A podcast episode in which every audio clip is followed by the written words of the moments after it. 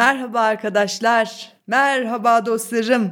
Hilal'le geçmişe mazimi derlere hoş geldiniz. Girişimde sabah şekerleri programını açar gibi oldu ama olsun Bence bugün konumuz da şeker gibi. Geçen hafta Nelson Mandela'nın ülkesi için verdiği mücadeleden bahsetmiştim. Ee, umarım faydalı olmuştur sizin için ama en azından bana çok oldu ve ben o bölümü hazırlarken tarihin seyrini değiştiren hmm, yapıcı liderlerin bazı ortak karakter özellikleri olduğunu, yaşamlarının da benzer hikayelerden oluştuğunu fark ettim. Ee, burada yapıcı lider tabirini kullanıyorum çünkü her ne kadar benzer özellikler taşısalar da e, insanlığı o felakete sürükleyen yıkıcı liderleri hariç tutacağım. E, ve bugünkü sorumu soruyorum geçmişe. Bir süper kahramanı süper yapan şeyler nelerdir? Bir lideri tanımlayan özellikler, sözler çoğunlukla e, azimli, vizyoner, zaman yönetimi konusunda başarılı, mütevazı, iyi bir dinleyici, gözlemci, asla pes etmeyen, şahsi arzularından arındırılmış, cesur, öngörülü, entelektüel, etkileyici diye gidiyor. Ve tabii madalyonun diğer bir yüzü de var. Fonlanmış, satılmış, vasat, deli birilerinin adamı.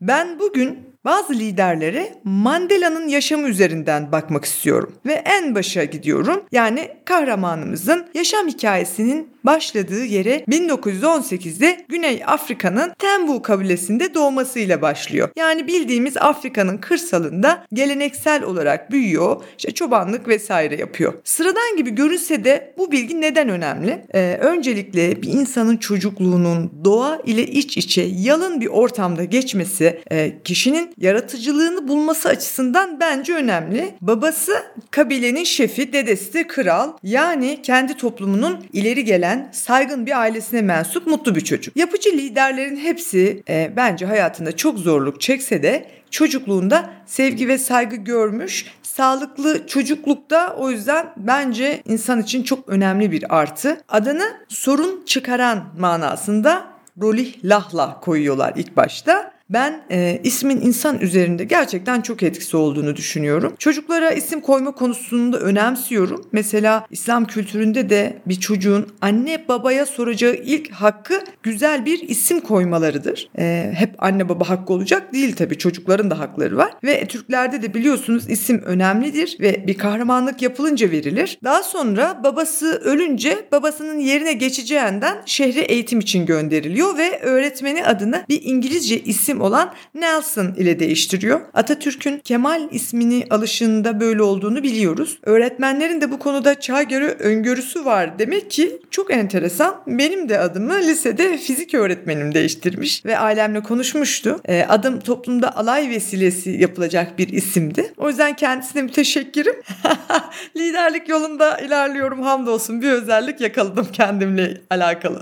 Mandela'nın beyaz dünya ile ilk teması da şef olan babasıyla görüşmeye gelen beyazlara dair gözlemleri. E, onların çok önemli insanlar olduğunu, tanrı gibi olduğunu düşünüyor. Bakın bu gözlemcilik de gerçekten e, önemli bir liderlik özelliği bence. İyi gözlemci olmak. Daha sonra eğitim. Liderler dönemin şartlarına göre okumuş adamlardır. En azından yaşamı daha iyi okurlar. Yani şartlar artık o günün entelektüelitesi neyse. Mandela da siyahların tek gidebildiği üniversite olan Fort Hare Üniversitesi'nde o dönemin şartlarına rağmen e, hukuk okumuş ve okulu bitince memleketine görücü usulü evlilik yapmamak için dönmüyor. E, benim atalarım da ya hoca ya koca derlerdi. Demek ki o kültürde de öyleymiş. E, dönmüyor memleketine ve Johannesburg'a gidiyor. E, özel hayatında kültür, aile baskısı demeden kendi dileğine göre karar alabilmek de güçlü bir insan özelliği. Ama duygular işin içine karışınca tabii işler biraz daha karmaşık olabilir. Bir şey diyemiyorum. İlk evliliğini Evelyn adlı bir hanımefendiyle yapıyor ve 4 çocuğu oluyor. Bu kadın geleneksel bir kadın ve 13 yıl bu evlilikle devam ediyor. E, dedikodularına göre Nelson'cum son derece çapkın olduğu ve eşinin bu sebeple onu terk ettiği söyleniyor. Vallahi bilmem ben söyleyenlerin yalancısıyım. Tabii hanımefendiden boşanınca bu hızlı Gonzales Mandela hemen otobüs durağında büyük aşkı Winnie ile tanışıyor. E, geçen bölümde Winnie'den bahsetmiştim. O ilk eşinin aksine çok modern, bağımsız, güçlü, akıllı bir kadın. Neredeyse 6 yıl sonra ve kızı Zindi takriben 2 yaşındayken de hapse giriyor. Bu evlilik 38 yıl sürüyor. Tabii ki 30 yılı hapiste ve Robben Adası'nın ilk yıllarında sadece bir iki kez eşiyle görüşmesine izin veriliyor. Daha sonra onunla görüşmesi ve ona dokunması tam 21 yıl sonra olacak. Bu kadını büyük bir aşkla seviyor. E, Winnie'nin hapishanede fotoğraflarına dokunurken diyor ki sanki gerçekmiş gibi hissederdim. Bu arada Winnie'nin dışarıda taşıdığı sorumluluk, baskılar da Mandela'yı çok yıpratıyor. E, evet lider insanların maalesef özel hayatları da çok zor oluyor. Hapiste değilse savaşta, savaşta değilse yoğun, e, hep özel hayatından fedakarlık edecek şekilde bir hayat. E, hapisten çıkıp apartheid yönetimiyle barışçıl bir yol izleyince Winnie'nin kafası çark ediyor ve bu barışma işine sıcak bakmıyor. Hapishaneden çıktığı gün el ele yürüyen ve tarihe en etkileyici karelerden biri olarak geçen bu çift boşanıyor. Hatta siyasete devam eden eşini daha sonra barışa zarar verdiği gerekçesiyle de partiden ihraç ediyor. Ancak bu ayrılıkta Winnie'nin avukatıyla olan ilişkisi söylentisi olsa da ayrılığını basına açıklarken hapiste de dışarıda da onu hala çok seviyorum. Birbirimize karşılıklı hiçbir suçlamamız olmadan ayrıldığımızı açıklıyorum. Acı çekiyorum ve umarım acımı hoş görürsünüz diyor. Ya acı çekilmez mi? E, bu açıdan Atatürk'ün Latife Hanım'la olan ilişkisi içinde şöyle dediğini okudum. Hayatımda yaptığım hatalardan biri de evlenmektir. İşte görüyorsunuz ordular yönettim, meclisler yönettim, savaşlar yaptım, kazandım ama bir kadını yönetemiyorum. Ne kadar insani ya. Resmen şurada eridim yani. Evet liderlerin, eril liderlerin özellikle zaaflarını samimiyetle paylaşması da onları asla aciz yapmaz. Bilakis sadece insan yapar hatta bunu paylaşabildiğine göre daha güçlü bir insan yapar bence. Ama tabii ki iş hayatı ve duygularını karıştırmıyorlar. Bu oldukça zor olmalı. Ee, mesela adımın değişmesiyle başlayan benim liderlik serüvenim bu maddede bitiyor. Özel hayatıyla iş hayatını karıştırmamak burada bitti. Neyse canım sağ olsun. Yani zor bir e, şekilde özel hayatlarını ve iş hayatlarını bir arada yönetiyorlar. Zor bir işi başarıyorlar bence. İnsani özellikler demişken araya şunu ekleyeceğim. Mandela'nın ırkçı beyaz bir gardiyanı var ve Robben adasında başlayan bir serüvenleri var. E, bu kişi Mandela Tutsağım Dostum adlı bir kitap yazmış ve sinema uyarlaması da Goodbye Bafana. Ee, izlemenizi tavsiye ederim. Ben çok etkilendim. Gerçekten çok zorlu bir hayat. Başına gelenleri geçiyorum. 30 yıl bir yerde sadece kapalı kal ve oradan sağ çıkmak bile zor. Ama Mandela etkisi tabirinin neden Mandela'dan adını aldığını da böylelikle anlamış oldum. E, Mandela etkisi herkes tarafından doğru olduğuna inanılan yanlış bilgi demek ve dünyada pek çok insan Mandela'nın hapiste 1980'lerde öldüğünü sanıyormuş. Düşünün ki insanlığın algıları için bile bu başarı hikayesi nasıl imkansız bir şeyse evrensel bilinç kendi kendine hikaye yazmış ve tamamlamış. Adamı orada hapishanede öldürmüş. Yani bu daha makul bir seçenek gelmiş demek ki insanlığa. Ama tabii ki hayat devam ediyor. Şimdi geldik 3. evliliğine de Mozambik devlet başkanının dul eşi Graça ile yapıyor. Graça kadın hakları aktivisti, güçlü ve Müslüman bir kadın. Mandela ise kendi inancını yüce insani değerlere inanıyorum şeklinde tanımlıyor ve ilişkileri için de her şeye rağmen biz sevgide buluştuk diyor. Yani gerçekten özel hayatta da ayrımcılığı kabul etmiyor. Hani bir laf vardır imam verir talkını kendi yer salkımı diye işte büyük lider olmak öyle olmuyor. Söylenen ile yapılan her zaman ve her yerde tutarlı olacak ve büyük adamlar gerçekten hep böyledirler. Sonra şöyle bir empati yapınsanıza. Gerçek dünyadan 30 yıl soyutlanmışsın, aşağılanmışsın. Birden bir hop bir ülkenin başına geçip kahraman oldun. Kraliçeyle kraliyet arabasından halka el sallıyorsun. Para, şöhret ki bu da insana fazla gelecek bir davranış olabilir. Birçok insan böyle bir değişim karşısında düz bir çizgide bile yürüyemez. Ancak büyük şahsiyetler bunu her zaman absorbe ederler. Şunu da eklemek lazım bu özelliklere. Ee, davanı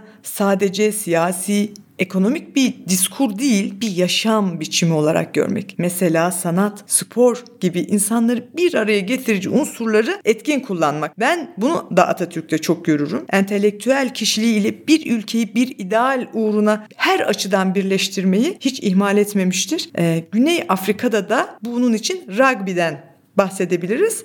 Apartheid zamanında beyazların Springbok adlı bir rugby takımı var ve gerçekten de çok güzel bir formaları var. Renkleri çok hoşuma gidiyor. E, bu takımı beyaz Afrikalılar destekliyor ama siyah Afrikalılar bu takımı kendilerine ait görmüyorlar. Yani o ırk nefreti buralara taşmış. 1995'te Dünya Kupası'nda da pek de başarılı bir takım değil ve Mandela bu takıma inanılmaz destek veriyor ve o yıl dünya şampiyonu oluyorlar. Çünkü görüyor sporun gücünü. Spor dünyayı değiştirme gücüne sahiptir. Spor umuttur. Irksal engelleri yıkmada hükümetten daha güçlüdür diyor konuşmasında. Bence de her topluluğu bizleri bir araya getiren unsurlara her zaman e, ihtiyacımız var. Spor yenişme, mücadele gibi duygularında bir simülasyonu ve o enerjiyi, o öfkeyi de e, boşaltmayı sağlıyor. Ve o günden bugüne ülke rugby'ye öyle tutunmuş durumda ki 2023'te yine dünya şampiyonu oldular ve ülkede hep beraber müthiş bir bayram havasıyla dans edip eğlendiler. Mandela'nın rugby ile olan macerasını da anlatan Invictus adlı bir film var. Mandela'yı da Morgan Freeman oynuyor. Film klişelerle dolu ama ben klişeleri çok